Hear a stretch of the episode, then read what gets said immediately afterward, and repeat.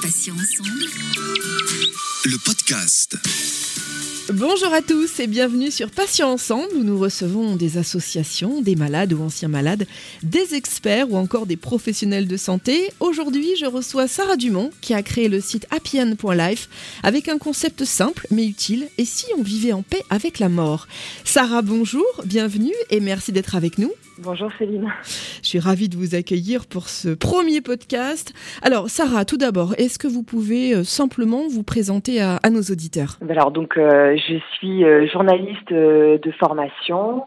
J'ai travaillé 15 ans dans un groupe de presse et avec toujours un intérêt très fort pour pour le sujet de la mort et un constat qui m'animait, enfin qui avait qui me donnait envie d'agir en tout cas que la mort était trop tabou, qu'on n'en parlait pas assez et qu'en fait, c'était assez nocif pour euh, beaucoup d'entre nous, euh, soit finalement parce qu'on se sentait pas autorisé à éventuellement euh, parler de notre potentiel fin de vie, y compris avec ses proches, soit aussi pour bah, des personnes qui ont perdu un être cher et finalement qui ont l'impression de déranger leur entourage ou la société parce que finalement les gens ne sont pas à l'aise pour pour aborder le sujet. Donc l'idée est née l'idée née il y a bah, j'ai créé le site en avril 2018, de faire un site d'information pour parler de la mort sans tabou et comme n'importe quel autre sujet de société. Donc, peu de temps après ce site happyend.live, vous avez lancé les apéros de la mort. Alors, euh, rien que le nom, euh, ah. euh, voilà, on, se pose tout de suite la question de savoir qu'est-ce que c'est que ces fameux apéros de la mort, Sarah? Alors, ces apéros, ils sont nés quelques mois effectivement après la, création du site, parce que il y avait, enfin voilà, j'étais derrière mon écran et puis je conversais avec des gens qui, bah, qui m'écrivaient pour me parler soit de leurs défunts, soit de, de l'enterrement qu'ils auraient qu'ils aimeraient avoir et je me suis dit bah il faut qu'on en fait que que cette cette comment dire ce dialogue entamé se poursuive euh, dans la vraie vie et je me suis inspirée des, des cafés mortels, euh, qui, euh, est un concept qui a été lancé par euh, Bernard Crétaz, un anthropologue suisse, qui a lancé ça en 2004, donc le café mortel. Et, et donc, bah, moi, j'ai créé le, j'ai créé l'apéro de la mort en me disant que, en fait, j'avais envie euh, d'utiliser ce mot, en fait, qu'on prononce jamais, en fait, et de la coller à un terme qui peut être synonyme de convivialité. Et donc l'idée des apéros de la mort, c'est de se retrouver pendant deux heures dans un café pour euh, entre mortels, entre simples mortels, pour aborder ce sujet dont on ne se sent pas souvent autorisé à parler. Donc euh, viennent aux apéros de la mort euh, des gens qui peuvent avoir entre 20 et 80 ans. Et la parole est libre. On est vraiment dans un dans un échange euh, bienveillant et on peut aussi bien parler bah, de, euh, de, sa propre mort, de ses angoisses, de ses peurs, euh, mais aussi de ses envies, de sa vision de la mort, de d'êtres chers qu'on a perdus, de deuil difficile. Enfin voilà, c'est vraiment un espace d'échange en fait, et où chacun s'écoute, où chacun accueille la parole de l'autre, et, et c'est des moments toujours très forts qui font du bien. et là, pendant le confinement, la c'est un échange que j'organise, euh, que je co-anime avec euh, euh, Sophie Pouparbonnet, qui est coach accompagnante de deuil. Et, là, pendant toute la période du confinement, on les a organisés via une application à distance, en fait. Alors Sarah, vous accompagnez aujourd'hui donc individuellement des personnes à préparer leur fin de vie. en quoi cela consiste-t-il concrètement? C'est en fait, je me rends compte qu'on vit tous comme si on était immortels alors que euh, on a tous une seule certitude de ce qu'on va vivre en commun, c'est quand même qu'on va tous mourir. Donc, et d'après moi, on a une responsabilité en tant que vivant, c'est quand même de préparer sa mort. Pourquoi? Parce que euh, il y a deux, il y a deux éléments qui me semblent importants, c'est de dire que euh, déjà, on peut avoir envie d'être acteur de sa mort, de sa vie jusqu'au bout, donc de choisir en fait la façon dont on va dire au revoir et l'énergie qu'on veut mettre dans ce moment-là. Et ensuite, l'idée, c'est aussi de dire que, et j'essaie de sensibiliser les gens à ça, c'est que finalement, de ne pas parler euh, à ses proches de ses, de ses souhaits. Je parle de souhaits importants comme le don d'organes, le don du corps à la science, euh, le, le, la crémation, l'inhumation, où est-ce que je veux reposer. Finalement, de pas de pas le mentionner, de de, de pas l'exprimer, ça laisse les gens dans le doute, c'est les gens qu'on aime dans le doute. Et moi, j'ai rencontré beaucoup de, de gens, qui, de, de, de, personnes qui souffraient d'avoir choisi sans savoir, en fait, avec une forme de culpabilité. Est-ce qu'ils voulaient vraiment être crématisés Est-ce qu'ils voulaient vraiment reposer euh, dans le dans le caveau de sa maman alors qu'ils s'entendaient pas très bien avec elle Et en fait, je trouve que c'est une lourdeur supplémentaire qui s'ajoute au chagrin. C'est des questions finalement qui pourraient ne pas se poser. Et, et donc, en fait, en exprimant ses souhaits, on soulage en fait, on soulage de ça. Et il faut voir aussi qu'il y a beaucoup de conflits qui éclatent pour ce, par rapport à ces choix-là. En fait, des notaires m'ont rapporté, des pompes funèbres m'ont rapporté que ça devenait de plus en plus compliqué finalement de bah, d'accompagner les familles juste pour les obsèques parce que euh, les, les, les, les, frères et sœurs n'étaient pas toujours d'accord sur les choix. Et, et donc je me dis, bah, si on le dit, si on l'exprime, si on l'écrit, eh ben au moins il y aura y aura pas ce type de, de conflit. Et donc mon rôle en tant qu'accompagnante, c'est d'aider les gens, de les accompagner, parce que j'ai tout à fait conscience que par exemple écrire ses dernières volontés, c'est-à-dire ses instructions pour ses obsèques notamment, c'est pas une démarche facile. Même moi qui suis dans le baigné dans le sujet, j'ai eu du mal à franchir ce pas-là. Donc l'idée, c'est d'aider les gens, de les accompagner dans le dialogue euh, et de, de, les aider en fait, de, de laisser mûrir. En fait, on est dans un jardinage un peu créatif aussi.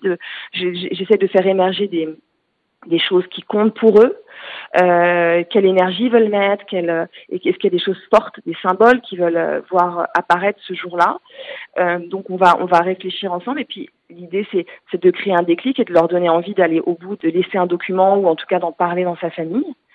Et euh, je propose aussi un accompagnement euh, plus général qui est je prépare mon départ où là, on va euh, en fait entamer avec la personne un, une réflexion, où on va passer en revue bah, tous les tous les aspects qui lui sont importants dans sa vie, c'est-à-dire on va dire euh, ça peut être notarial, matériel, euh, qu'est-ce que je veux léguer, est-ce que je veux laisser une trace, est-ce que je veux écrire une biographie, enregistrer un message pour mes enfants, est-ce que j'ai des comptes de réseaux sociaux que je veux fermer ou est-ce que je veux les faire vivre, enfin voilà, est-ce que j'ai un animal de compagnie, est-ce que je veux qu'ils deviennent, enfin, vous voyez toutes ces questions on va baliser ensemble. Et en fait moi je ne vais pas réaliser les démarches à la place de la personne, mais en revanche je vais l'accompagner pour les réaliser, l'encourager aussi dans ce sens-là.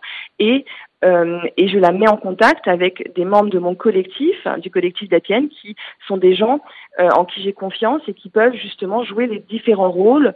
Euh, ça va être un célébrant, ça va être un biographe familial, ça va être un chanteur, si éventuellement quelqu'un va avoir, ou, un musicien pour ses obsèques. Enfin, vous voyez, toute cette galaxie de, de nouvelles professions qui sont en train d'arriver pour accompagner dans une fin de vie ou dans des obsèques à son image. Sarah, en préparant cette émission, j'ai lu sur votre site le terme de doula. Alors, j'en avais jamais entendu parler. Qu'est-ce que c'est exactement doula?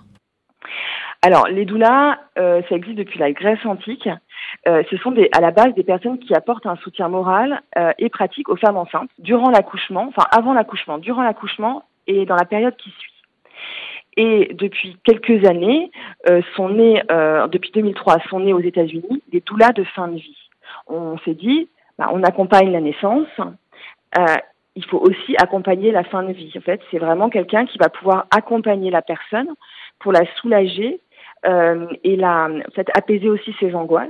C'est tout un accompagnement qui se fait et qui va aussi pouvoir servir de, lien entre la personne euh, en fin de vie et la famille, parce, parce qu'il y a beaucoup de familles qui sont qui sont éloignées. Aujourd'hui, les familles sont éclatées, les enfants s'inquiètent, sont à distance, et en fait, c'est une personne de confiance qui va jouer ce relais-là.